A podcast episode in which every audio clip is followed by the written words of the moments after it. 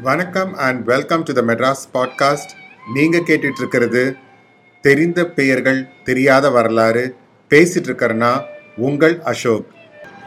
கடந்த நான்கு அத்தியாயங்களா தன் இன்னுயிரை நீத்து இந்திய சுதந்திர போராட்டத்திற்காக போராடிய நம் தமிழக வீரர்கள் மற்றும் வீராங்கனைகளை பற்றி பார்த்துக்கிட்டு வந்துட்டு இருந்தோம் இப்போ நம்ம பார்க்க போகிறது ஊமைத்துறை மற்றும் கோபால் நாயக்கர். ஊமைத்துறை பத்தி உங்களுக்கு ஓரளவு தெரிஞ்சிருக்கும். அவர் கட்டபொம்மன் அவர்களுடைய கூட பிறந்த தம்பி.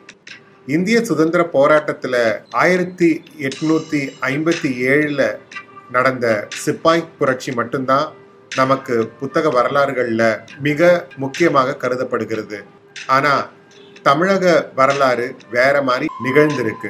ஆயிரத்தி எழுநூறுகள்ல இருந்தே குறுநீல மன்னர்கள் ஆரம்பிச்சு பாளையத்தார்கள்ல இருந்து பல இளைஞர்கள் இளைஞர்கள் எல்லாரும் சேர்ந்து இந்திய சுதந்திரத்துக்காக பிரிட்டிஷர்களை எதிர்த்து பல வெற்றிகளும் கண்டிருக்காங்க. அப்படிப்பட்ட வீர வீராங்கனைகள் நிறைந்த நம் தமிழ்நாட்டின் வரலாறு கேட்கவும் படிக்கவும் பல வியப்புகளை கொடுத்துருக்கு. இன்னைக்கு நம்ம ஊமத்துறையை பத்தி பார்க்கலாம். ஊமைத்துறை ஏற்கனவே நான் சொன்ன மாதிரி திரு கட்டபொம்மன் அவர்களின் தம்பி. சில தமிழ் நாட்டார் தரவுகள் இவரது பேச்சாற்றலை பகடி செய்யும் வண்ணம் இவருக்கு ஊமைத்துறை என்ற பட்டப்பெயர் வந்ததா சொல்கின்றன. இவரை எதிர்த்து போர் புரிந்த ஆங்கிலேய தளபதி மேஜர் வெல்ஷின் அவரோட குறிப்பில் இவர் பேச்சு திறன் குன்றியவர் என்பதால் இவருக்கு இப்படிப்பட்ட பெயர் வந்தது அப்படின்னு எழுதியிருக்கிறார்.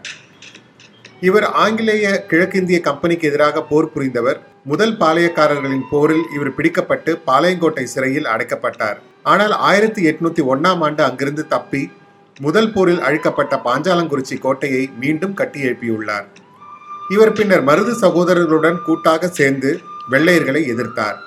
மேலும் வெள்ளையர்களை எதிர்த்து உருவான தீரன் சின்னமலை கேரள வர்மா ஆகியோருட் கொண்ட ஒரு பெரும் கூட்டணியிலும் இடம்பெற்றிருந்தார்.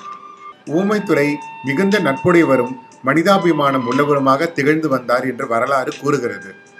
மருது பாண்டியர் வெள்ளையத்தேவன் தீரன் சின்னமலை விருப்பாச்சி கோபால நாயக்கர் மற்றும் எல்லை தகராறு காரணமாக பகையாளிகளாக கருதப்பட்ட எட்டாயபுரம் பாளையக்காரர்கள் இவர்கள் அனைவரிடமும் நட்போடு பழகி வந்தவர் என்பதாகவும் ஆங்கிலேயர்கள் பலரை அழித்த ஊமதுரை அவரிடம் அடைக்கலம் கேட்டு வந்த ஆங்கிலேயர்களையும் அரவணைத்து நட்போடு உபசரித்து அனுப்பினார் என்றும் ஆங்கிலேய ஆவணங்களில் கூறப்படுகிறது.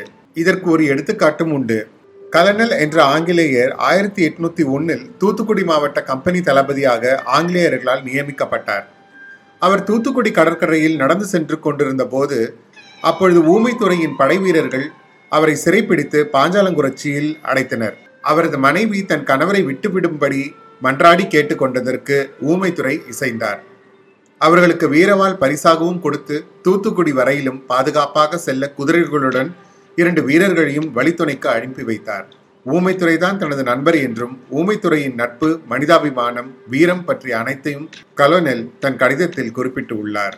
இப்படிப்பட்ட பண்பாளராகவும் இருந்தவர் ஊமைத்துறை. இரண்டாவது போரில் இவரது கோட்டை வீழ்ந்த பின் மருது சகோதரர்களுடன் சேர்ந்து தப்பி காளையர் கோவிலில் தஞ்சம் புகுந்திருந்தார். பின்னர் காளையர் கோவிலிலும் ஆங்கிலேயர்களால் வீழ்த்தப்பட்டு ஆயிரத்தி எட்நூத்தி ஒன்னாம் ஆண்டு இவரும் மருது சகோதரர்களும் தூக்கிலிடப்பட்டனர்.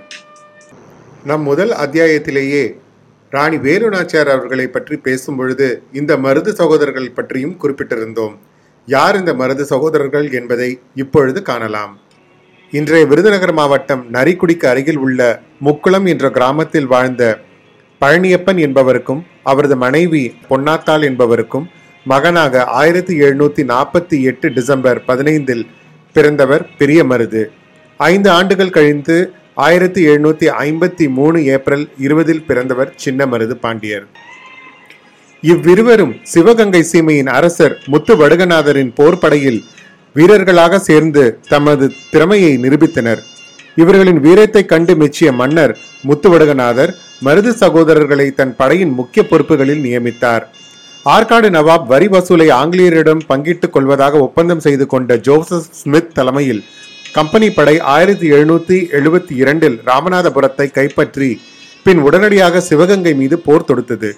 இந்த திடீர் தாக்குதலை எதிர்பாராத அரசர் முத்துவடுகநாதர் காளையர் கோயிலில் வஞ்சகர்களால் அங்கேயே பலியாக்கப்பட்டார். அவரது பட்டத்தரசி வேலு நாச்சியார் மகள் வெள்ளச்சி அமைச்சர் தாண்டவராயன் பிள்ளை மற்றும் மருது சகோதரர்கள் திண்டுக்கல் அருகே விருப்பாட்சி காட்டுக்கு தப்பி சென்றனர்.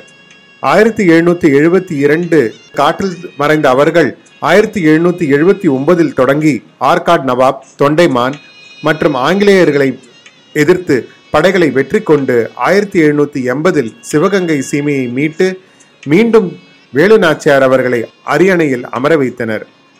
இந்த போர் சோழவந்தானில் தொடங்கி சிலைமான் மணலூர் திருபுவனம் முத்தனேந்தல் என நடைபெற்று கடைசியாக மானாமதுரையில் போர் பயிற்சியே பெறாத சுதந்திர தாகமிக்க மக்களின் உதவியோடு வெற்றி பெற்றது. மேற்கில் திண்டுக்கல்லில் இருந்து தக்க சமயத்தில் வந்த ஹைதர் அலியின் படையும் வெற்றிக்கு வித்திட்டது. மருது சகோதரர்கள் பாஞ்சாலங்குறிச்சி ஊமைத்துறை சிவத்தையா தம்பி மீனங்குடி முத்துக்கருப்பத்தேவர் சித்திரக்குடி மயிலப்பன் சேர்வை விருப்பாச்சி கோபாலர் தெளியாதுலர் பழசி கேரளவர்மா மறைந்த திப்புவின் தளபதி தூந்தகி வாக் ஆகியோருடன் ஆங்கிலேயருக்கு எதிராக தென்னிந்திய கூட்டமைப்பை உருவாக்கினர்.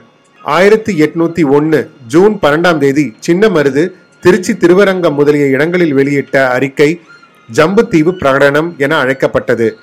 அவ்வறிக்கையின் மூலம் எல்லா இனங்களையும் சேர்ந்த மக்கள் நாட்டுப்பற்று மிக்க பணிகளை மேற்கொள்ள வேண்டும் என்றும் ஆங்கிலேயருக்கு எதிராக போர் தொடுக்க வேண்டும் என்றும் அறைக்கூவல் விடுக்கப்பட்டது. ஆயிரத்தி எட்நூத்தி ஐம்பத்தி ஏழில் நடந்த சிப்பாய் கழகத்திற்கு அரை நூற்றாண்டுக்கு முன் நடந்த இந்திய தென்னிந்திய புரட்சியே முதலில் ஒருங்கிணைந்த விடுதலை போராட்டமாக பல வரலாற்றாளர்களால் கருதப்படுகிறது. வீரபாண்டிய கட்டபொம்மனின் தம்பி ஊமைத்துறைக்கு அடைக்கலம் தந்ததாக காரணம் கூறி ஆயிரத்தி எட்நூத்தி ஒன்று மே இருபத்தி எட்டில் ஆங்கிலேயர் போர் தொடுத்தனர். இப்போர் நூத்தி ஐம்பது நாட்கள் இடைவிடாமல் நடந்தது. காளையர் கோயில் காடுகளில் கொரில்லா முறையில் போர் நடந்தது. மருது சகோதரர்கள் மற்றும் பிற விடுதலை வீரர்களை பிடித்துக் கொடுப்பவருக்கு வெகுமதியும் அறிவிக்கப்பட்டது. ஓக்கூர் காட்டில் பதுகியிருந்த போது தன் உதவியாளன் கருத்தனான் சின்ன மருது சுடப்பட்டார். இதற்காக கருத்தானுக்கு ஆங்கிலேயர்கள் வெகுமதியும் அளித்தனர். காளையர் கோவிலில் கலோனல் அக்கன்யூ மருது சகோதரர்களை கைது செய்தார்.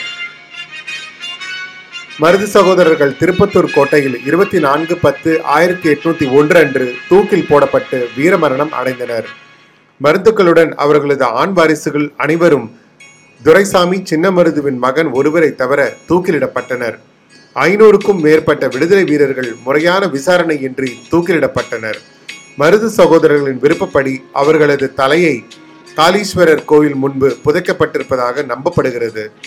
வெள்ளையர்களிடம் பிடிப்பட்ட சின்ன மருதுவின் மகன் துரைசாமியும் மருதுவின் தளபதியும் பிரின்ஸ் ஆஃப் வேல்ஸ் அதாவது இன்றைய பினாங் நாட்டுக்கு நாடு கடத்தப்பட்டனர். மருது சகோதரர்களின் மறைவு மற்றும் ஒட்டுமொத்த குடும்ப அழிப்பு சிவகங்கை மக்களிடம் மிகப்பெரிய தாக்கத்தை ஏற்படுத்தியது. சிவகங்கை சரித்திர கும்மி சிவகங்கை சரித்திர அம்மானை நாட்டுப்புற பாடல்கள் வழியாக இதனை அறிய முடிகிறது. மருது சகோதரர்களின் முழு உருவ சிலைகள் சிவகங்கை மாவட்டம் காளையர் கோவிலில் காளீஸ்வரர் கோயிலின் உட்புறமும் மருது சகோதரர்களின் சமாதி காளீஸ்வரர் கோயிலின் எதிர்ப்புறமும் அமைக்கப்பட்டுள்ளது.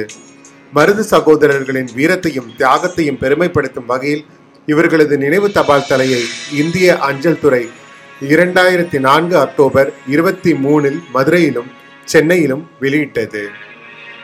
வாழ்க இவ்வீரர்களின் வரலாறு வாழ்க இவர்களின் புகழ்.